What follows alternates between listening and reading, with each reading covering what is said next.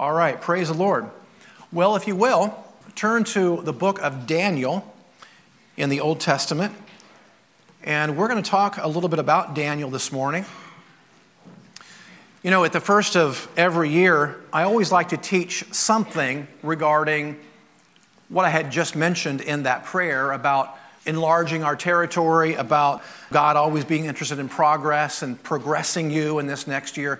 I think the first of the year is always a good time to be taking inventory of our lives and uh, determining what it is that we need to do to grow further this year.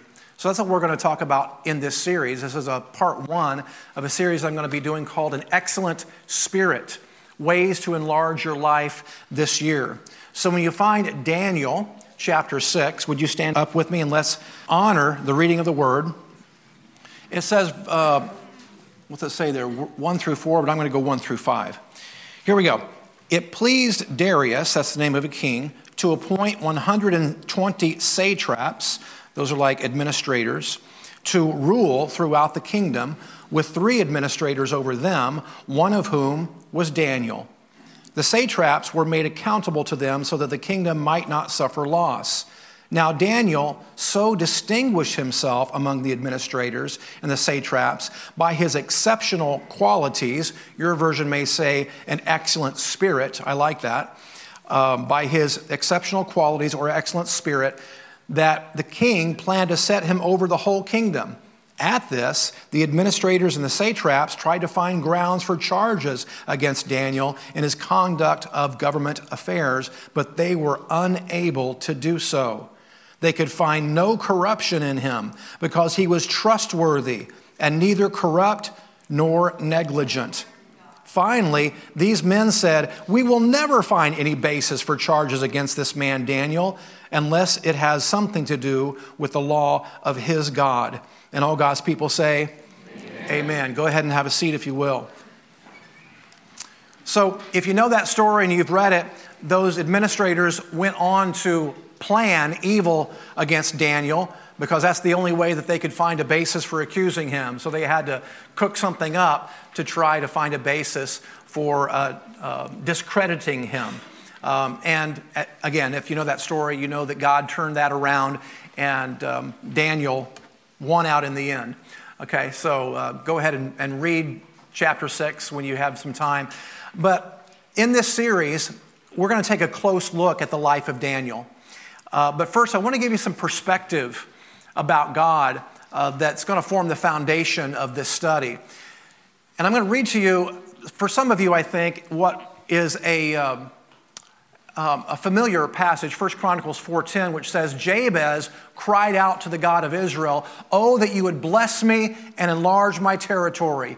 Let your hand be with me and keep me from harm so that I will be free from pain." And God granted his request. Now, it's very interesting to me that he asked God to bless him and God granted that request. Okay, so it's not wrong for you to ask God to bless you. All right, in order for your territory to be enlarged so that you can be instrumental in enlarging God's territory. And on that note, I also want to quote to you John, or Third John two, which says, "Beloved, I wish above all things that thou mayest prosper and be in health, even as thy soul prospereth." See, God's all about progress. You are not conceived in the mind of God to just trudge through life with no purpose and no direction and no ways to enlarge your territory. God is all about progress, and he made you for progress. But in order to experience that progress, we've got to take a good hard look at ourselves and evaluate some things honestly. So on that note then, um, in your notes, you can f- fill this in. One of the first things that we need to do in experiencing the progress that God has in mind for us is to do a self-awareness evaluation.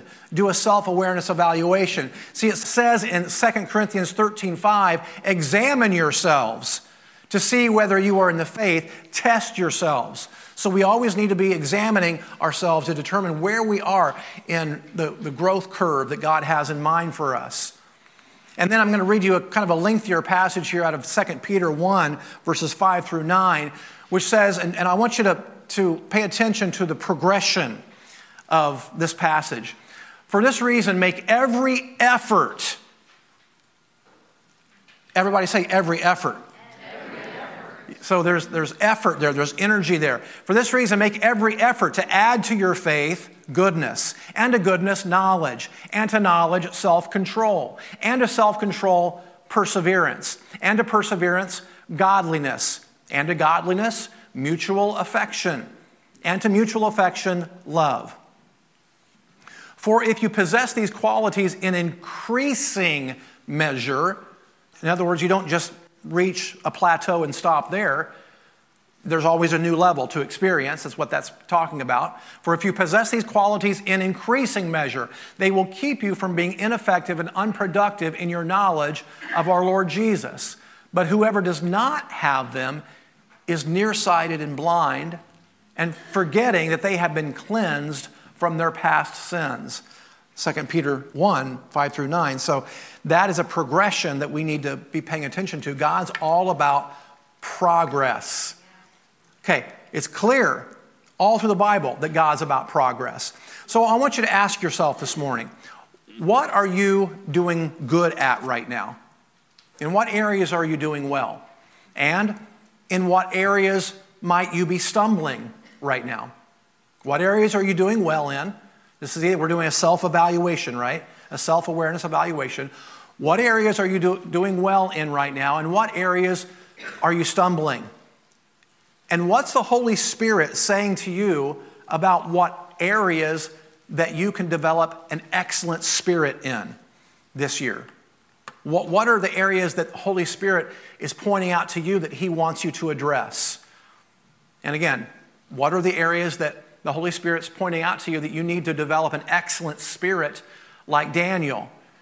Now, we can apply that excellent spirit in two ways. First of all, have an excellent spirit spiritually, of course, endeavor to excel in knowledge, in godliness, and also in self-control, et cetera. But secondly, we can apply this excellent spirit to uh, our workplaces and in school and whatever other activities that you're involved in, and our natural abilities that we apply in the workplace or in ministry or what have you.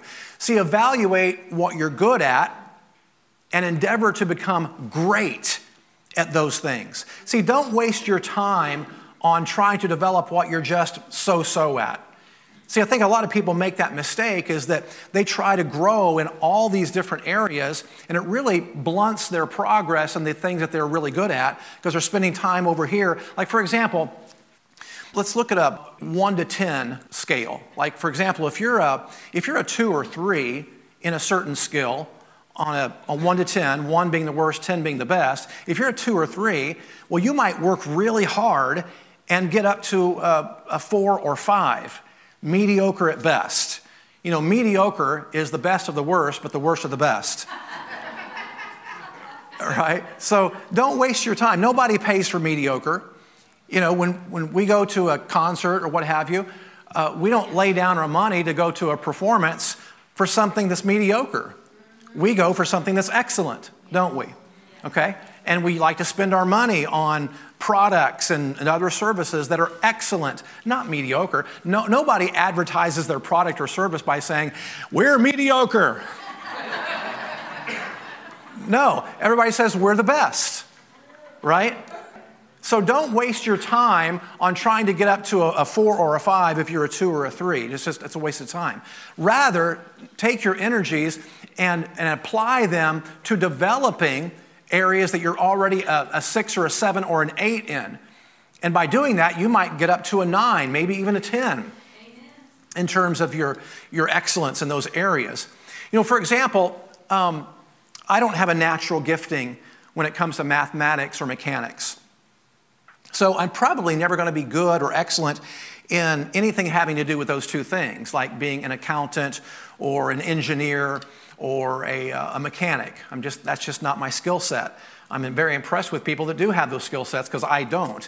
Um, and even if I could be excellent at those things, if I put in a lot of work and over a long period of time, even if I could become excellent at those things, I probably wouldn't enjoy it. But I always had some natural ability in writing, in arts, and science. So guess what? Those are the things that I use on a regular basis, not only in the marketplace, but also in ministry. So I'm focusing on the things that I'm already good at, and I'm leaving those other things for people that have natural giftings and skills in those areas. Does that make sense? Yes. Because God needs all of us. We're, we're a body. We all have different functions. So God's going to gift us differently. And, you know, we just have to be honest in evaluating ourselves, don't we? We can't be good at everything. See, God has gifted you in certain areas as well. What are they? Identify what those areas are and then use those to advance God's kingdom and glorify God. But now, look, there's another side of this that I want you to pay attention to. Um, here's an important addition to that thought right there. Also be open to God using you in areas where you think you might not have skill or interest. For example, I'm fascinated by the stories of Joseph and Moses, because God dealt with Joseph differently than how he dealt with Moses. In Joseph's case, he would had, had wonderful administrative skills. And that's where God put him to work in, in Egypt, utilizing those leadership and administrative skills. In Moses' case, it was a little bit different. God had a call on Moses' life, but Moses didn't see himself as much of a leader, and especially not a speaker. He complained to the Lord, "I'm slow of tongue." In other words, he was saying, "I'm not a good speaker. I'm not the man for this job." And God said, "Yes, you are."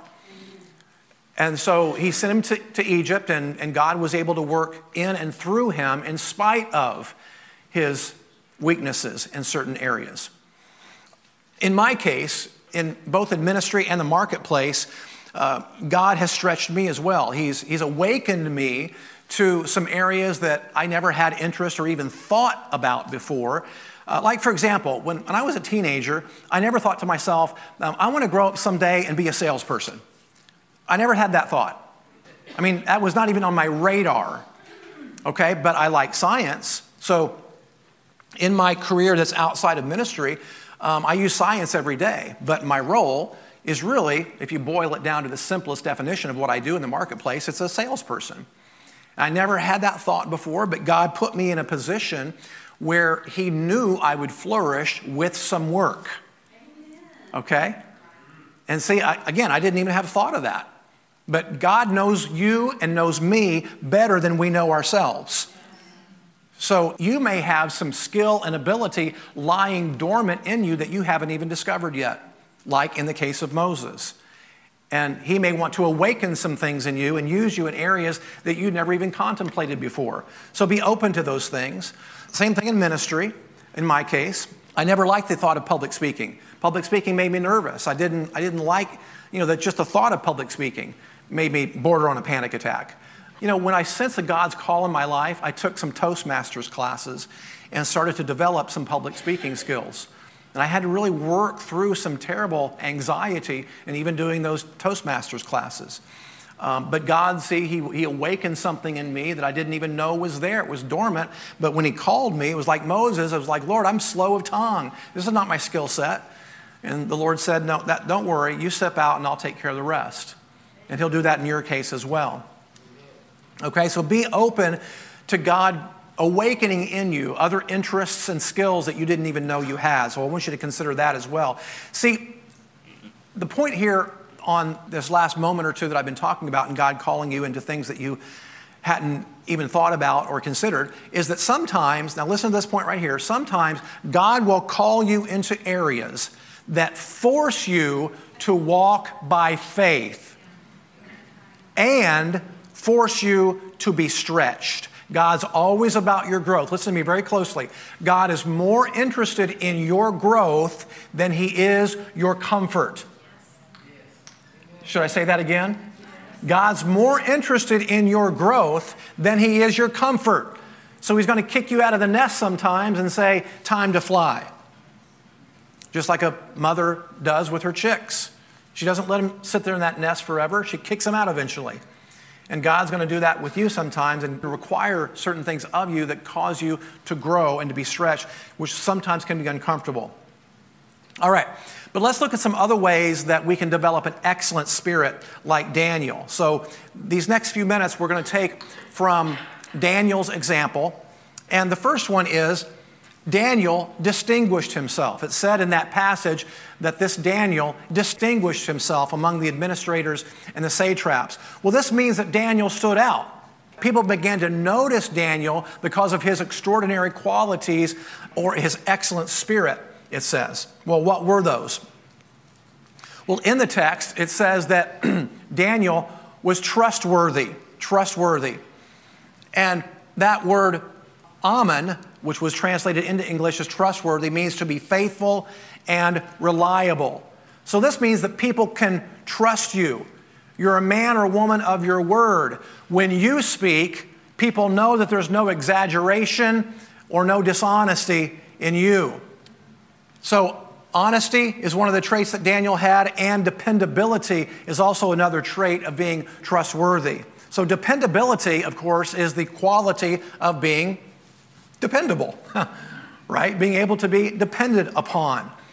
Our worship team, as an example, when we have our full worship team up here, they're required to be here at eight thirty in the morning on Sundays, well before all of you arrive.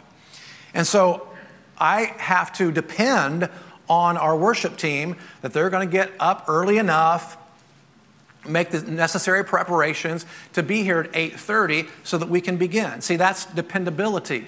Um, I rely on people who are dependable. And if they don't show themselves dependable, they're not going to be relied on very long, right? Because I can't, you know, we can't do things like, like if we have, I don't know, a musician that, and I've had this happen before, that just shows up an hour late or doesn't show up at all.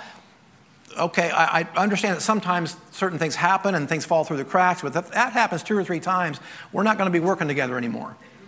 Okay? I need to be able to depend on people, and so do you. And you need to be a person that's dependable in everything that you do.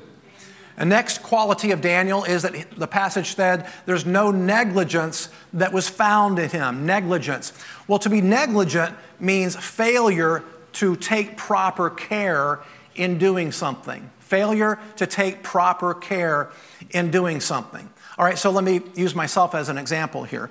So I know that every Sunday I'm supposed to have something prepared for you as a Bible teaching. Well, I prepare meticulously throughout the week, by the way. There's a lot of time that goes into these teachings.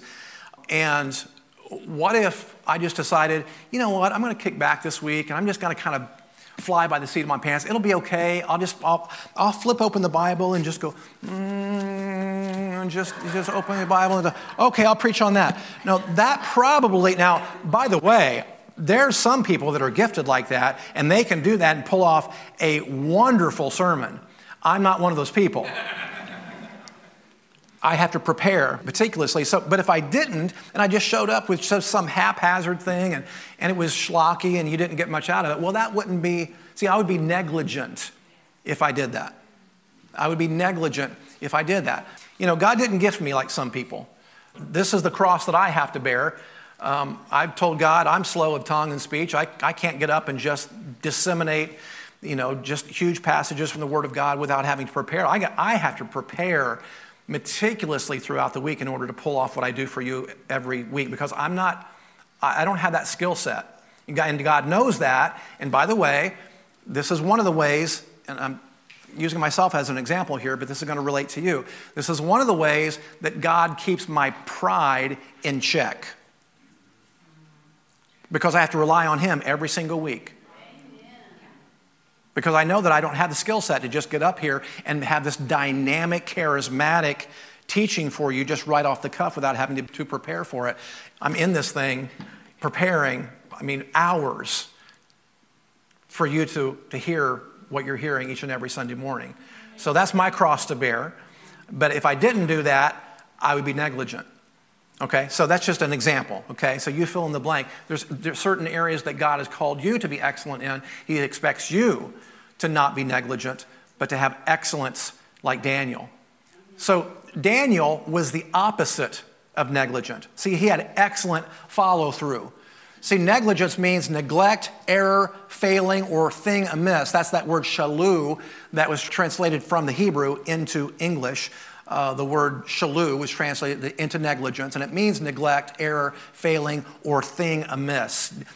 If you're negligent, you'll leave things amiss. You'll leave things undone. Daniel was the opposite of that. He had excellent follow-through. See, follow-through means that you see a, a job to its completion. You see a job to its completion. You don't leave things half done. You don't make promises and then not deliver, right? And actually, you seek to do more than what was asked of you, more than what was promised. See, you go above and beyond the call of duty. Man, I tell you what, I I, I got to tell you a story about my dad. Uh, my dad, in, I guess it was the nineteen... late nineteen forties, early nineteen fifties, um, he went to work and was was being trained as a young apprentice by a piano tuner and rebuilder who was blind. Wow. Yeah. So this blind piano tuner and technician taught my dad the trade. And, uh, I mean, this guy had an unbelievable work ethic. I mean, he would have to get up very early in the morning to go to the location where he was scheduled to tune a piano, and he would have to tap his way along the road and, and find his way. I mean, it's just incredible work ethic. That got passed on to my dad. And a lot of that got passed on to me because I worked for my dad for a while in his piano shop. I started at ten years old, just sweeping the floors and, and sorting screws into, you know, certain compartments. And then I started learning the trade. Well, I'm not gifted in that way like my dad is. Um, so it was a little bit more difficult for me to learn that trade. My dad's very gifted in that way. But one of the things I learned from my dad, though, is the standard of excellence that he had was almost maddening to the people that worked for him. Because we, we would refinish these pianos. And so we would strip all the old finish off of it and then put a beautiful new finish back on it. Well, uh, do you know what an upright piano is? An upright piano is one that you push against the wall. It's not like a grand piano that's spread out long like that. It's one that st- stands upright. And most people push them against the wall. And my dad would refinish the back side of an upright piano. And we're like, Dad, no one's going to see this. It's going to be pushed up against the wall. He said, nope, it's going to get refinished too. We don't do things that way. He would refinish the underneath side of a grand piano that's nobody ever sees the underneath side unless you get down on the floor and look up. No one ever sees that, but he would do that too. So it frustrated us, those that worked for him, because it's like, how are you going to make any money if you, you know, if you go to all these extra lengths? But my dad had a tremendous reputation for excellence with what he did. And a lot of that got passed on to me. So you see, excellence means that you don't cut corners like that, but will actually do things that you've not been asked to do, okay, for the good of the customer, the good of the company, the good of the ministry, the good of the family, what have you. You see something that needs to be done and you just do it, you know, even if it doesn't fit your job description or if someone even hasn't asked you to do it, you go above and beyond. See, that's being excellent, folks. And follow through, by the way, also means being quickly responsive to people's questions.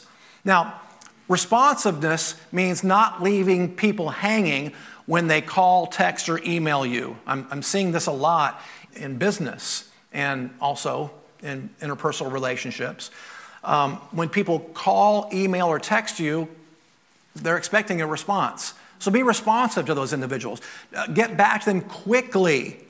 The same hour, if possible, but certainly the same day. And I get it that sometimes we miss texts. I get that. In this day and age when we're bombarded with emails and texts, sometimes we miss things. I get that. But most of us have our phones with us most of the time. So I just don't even understand when I text somebody and three days goes by and they still haven't gotten back with me. And again, I know that we miss texts sometimes. I get that. But when that happens on a regular basis, the same person, they're like, every time you text them, it's going to take three or four days if they get back to you at all. That can get frustrating, right? So uh, be responsive to people.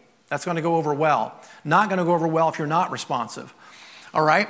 And then also another characteristic of Daniel in the text is that no corruption was found in him. That word corruption is the Hebrew word shakath, means to corrupt. uh, means dishonest or fraudulent conduct. See, Daniel told the truth, even sometimes to his own harm, which eventually got him thrown in the lion's den. God rescued him from that too.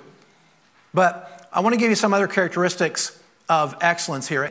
In essence, all that we've been talking about so far, these characteristics of Daniel, in essence, all of this is the opposite of laziness. Now, I want to give you a scripture along these lines. Proverbs eighteen nine says, "The one who is truly lazy in his work is brother to a vandal." Now, I looked at that word vandal, and it's unclear actually how to translate that word from the ancient Hebrew. Some versions actually says a person who is lax in his work is brother to one who destroys.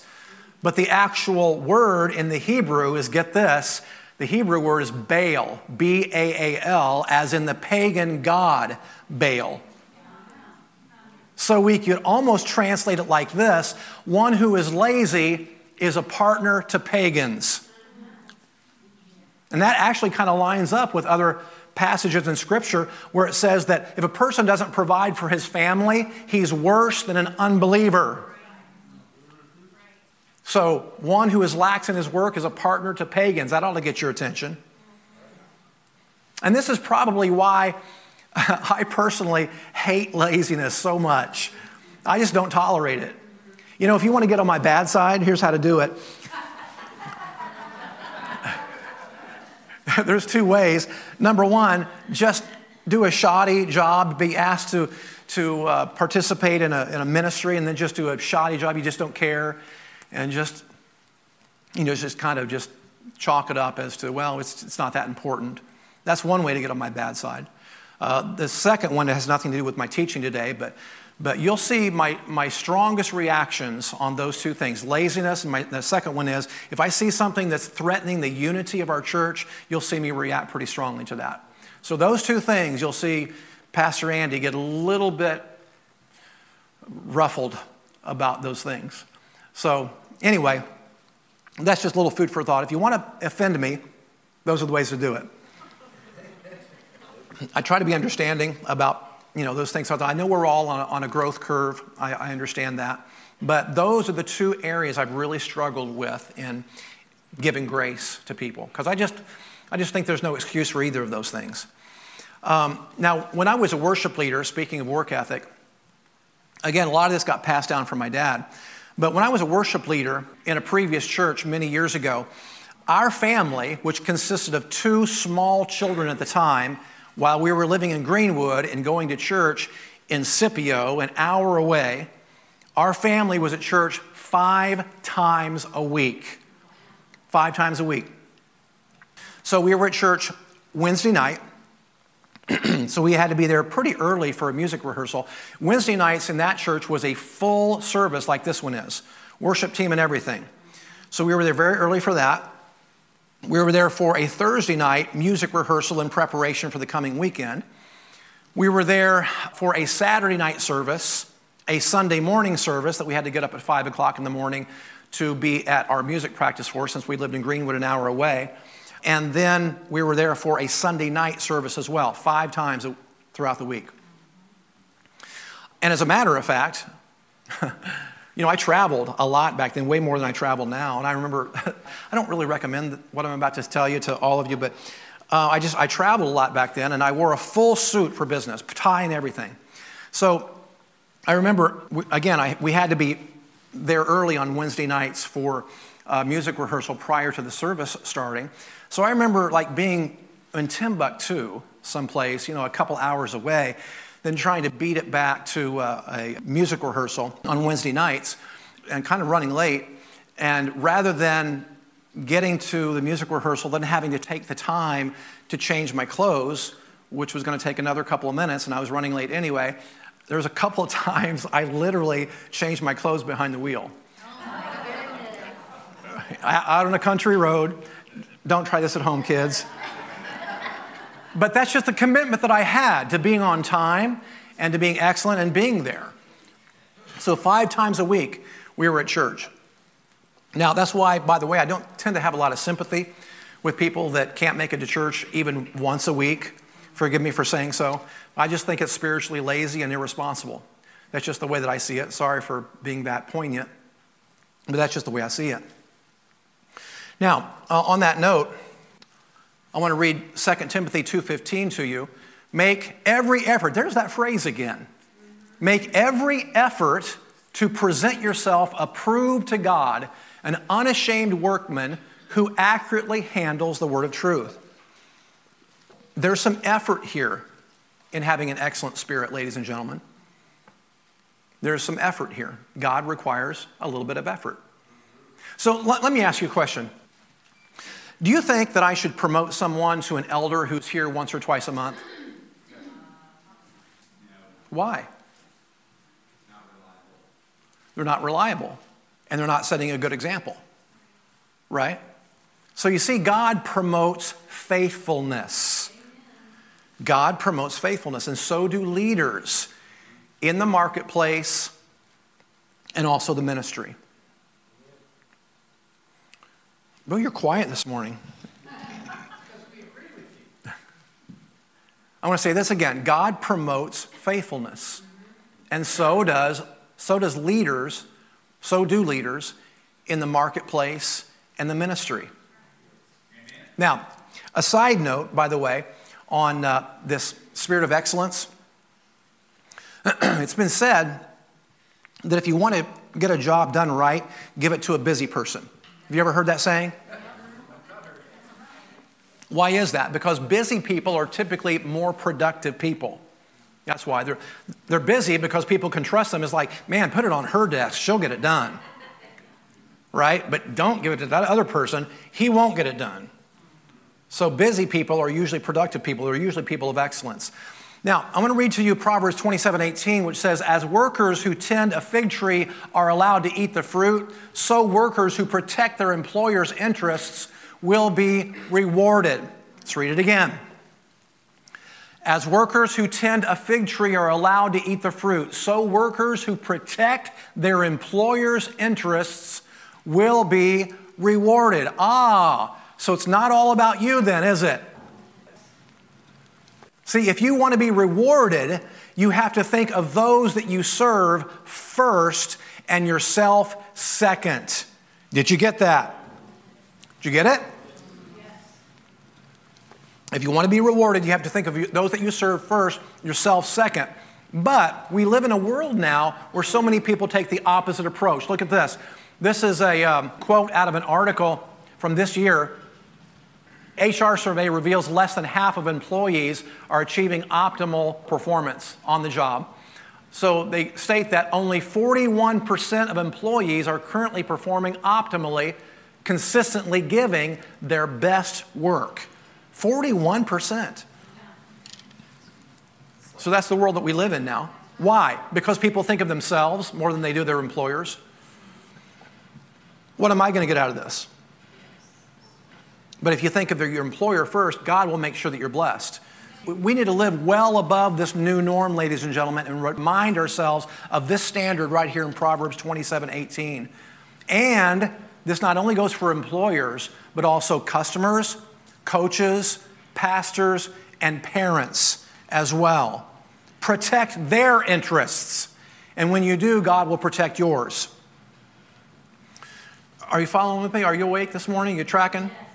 Okay. I, I, I, hey, listen, I believe that God wants us to come up to a new level this year. That's why I'm preaching. I wasn't going to preach this. I really wasn't. I was going to do a re-preach. I was going to pull up some slides that I did from two thousand nineteen and do literally a re-preach, because that's, you know, it was good stuff. And I was, and I was going through that, and, and God said, seriously, this is this is what happened. This is how it happened. I had my, my laptop on my lap. I was just making a few tweaks from this, this teaching I did in two thousand nineteen. And the Holy Spirit literally said this to me: why don't you stop and pray about this teaching right now? And I went, that's a good idea.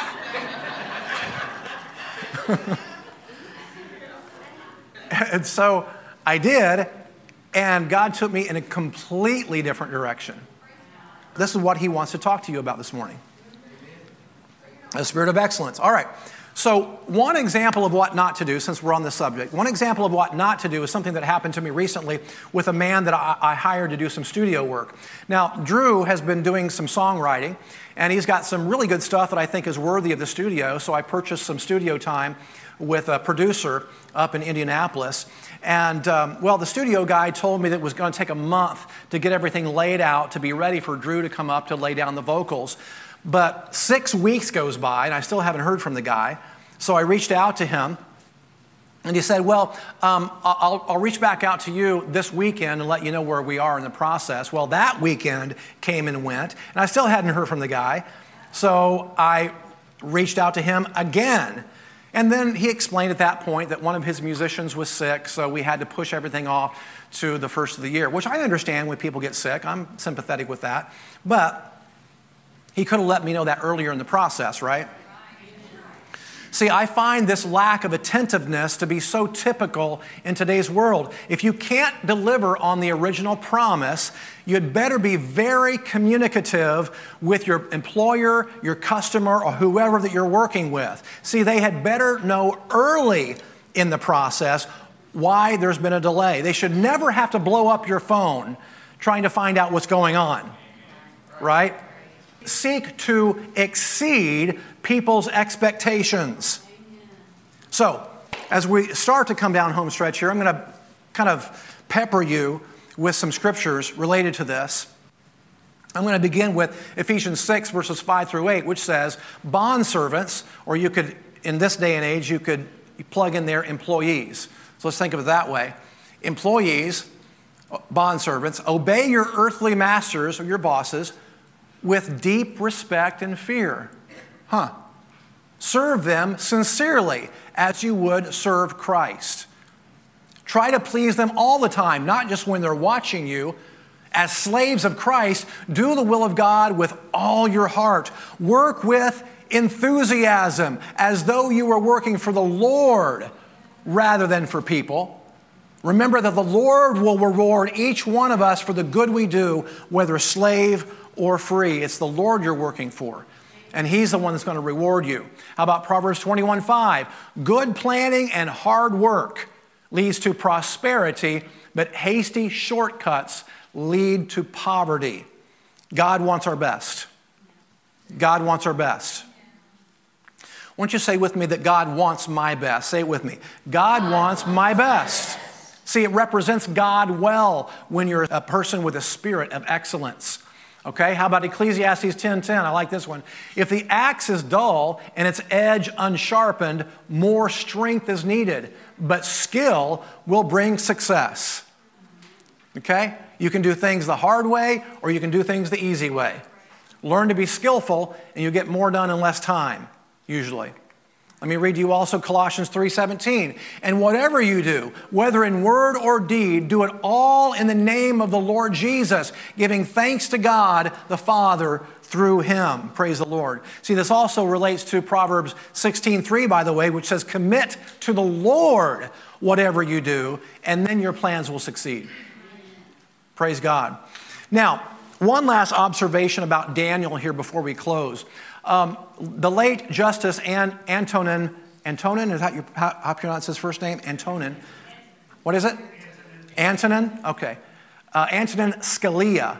He's passed away now, but he was a Supreme Court justice. He said this, a man who has made no enemies is probably not a very good man. See, when you start endeavoring to live this way, exemplary in every way, don't expect to win favor with everyone.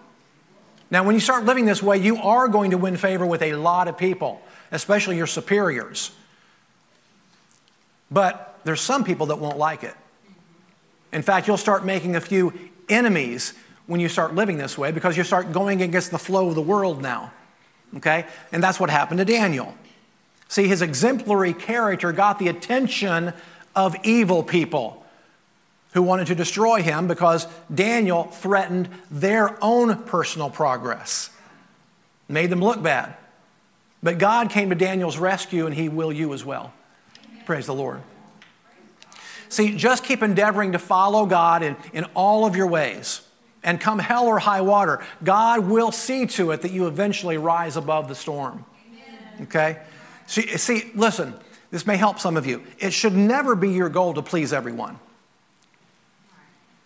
It should be your goal to please God, period. And when it's your goal to please God, sometimes you're going to have to make decisions that won't please other people, and they may not like you for it. So if you're just a people pleaser, you probably won't be a God pleaser. All right.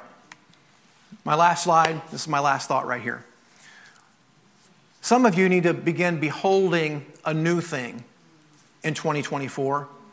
And I'm going to refer to here to a scripture that we read uh, a lot at the start of each new year. Isaiah forty-three verses eighteen and nineteen says, "Forget the former things. Do not dwell on the past. Behold, I am doing a new thing. Now it springs forth. Do you not perceive it? I will make a way in the wilderness and rivers in the desert." See, like Daniel, we need to develop an excellent spirit in some things this year and come up to a new level. That's the message right now, folks. Listen, God is calling each and every one of us as individuals, as families, and as a church to develop an excellent spirit in some things this year and come up to a new level. And, and look, some of what I've said this morning, some of you may not have liked very much. But did you know that God, through his word, both being read and proclaimed, will discipline his people? God's a good daddy. He, he's, look, he's not going to let you go on your, your way. Let me, let me say it this way. God loves you too much to leave you where you are right now. God's a good daddy. Sometimes he'll, you know, give us a little swat on the behind and say, look, you need to straighten up in this area, and gently pull you into a different direction. And it's through the revelation from his word and the, and the preaching of a pastor who's not afraid to shoot straight with you that he does that. Okay? So I hope you won't be mad at me. Uh, again, I wasn't going to preach this. If you want to be mad at somebody, be mad at God. Okay? So again, I believe God is calling us all to come up to a new level this year and to develop an excellent spirit in some areas that he may be pointing out to you right now that um, you need to address. Praise the Lord. And one of the ways to do that, by the way, as I close, is the fast that we're starting on Tuesday. See, our fast will go from the second through the thirteenth. And again, that's another lesson we learned from Daniel, by the way. We're not really talking about fasting today, but we did in a previous teaching. And that's another lesson we learned from Daniel. He was a man who fasted. So that's another lesson that we can learn from him. So our fast is the second through the thirteenth. And I encourage you to join us in that, guys, because that's one way to position yourself for a greater level in God this year. Praise God. Stand and pray with me if you will.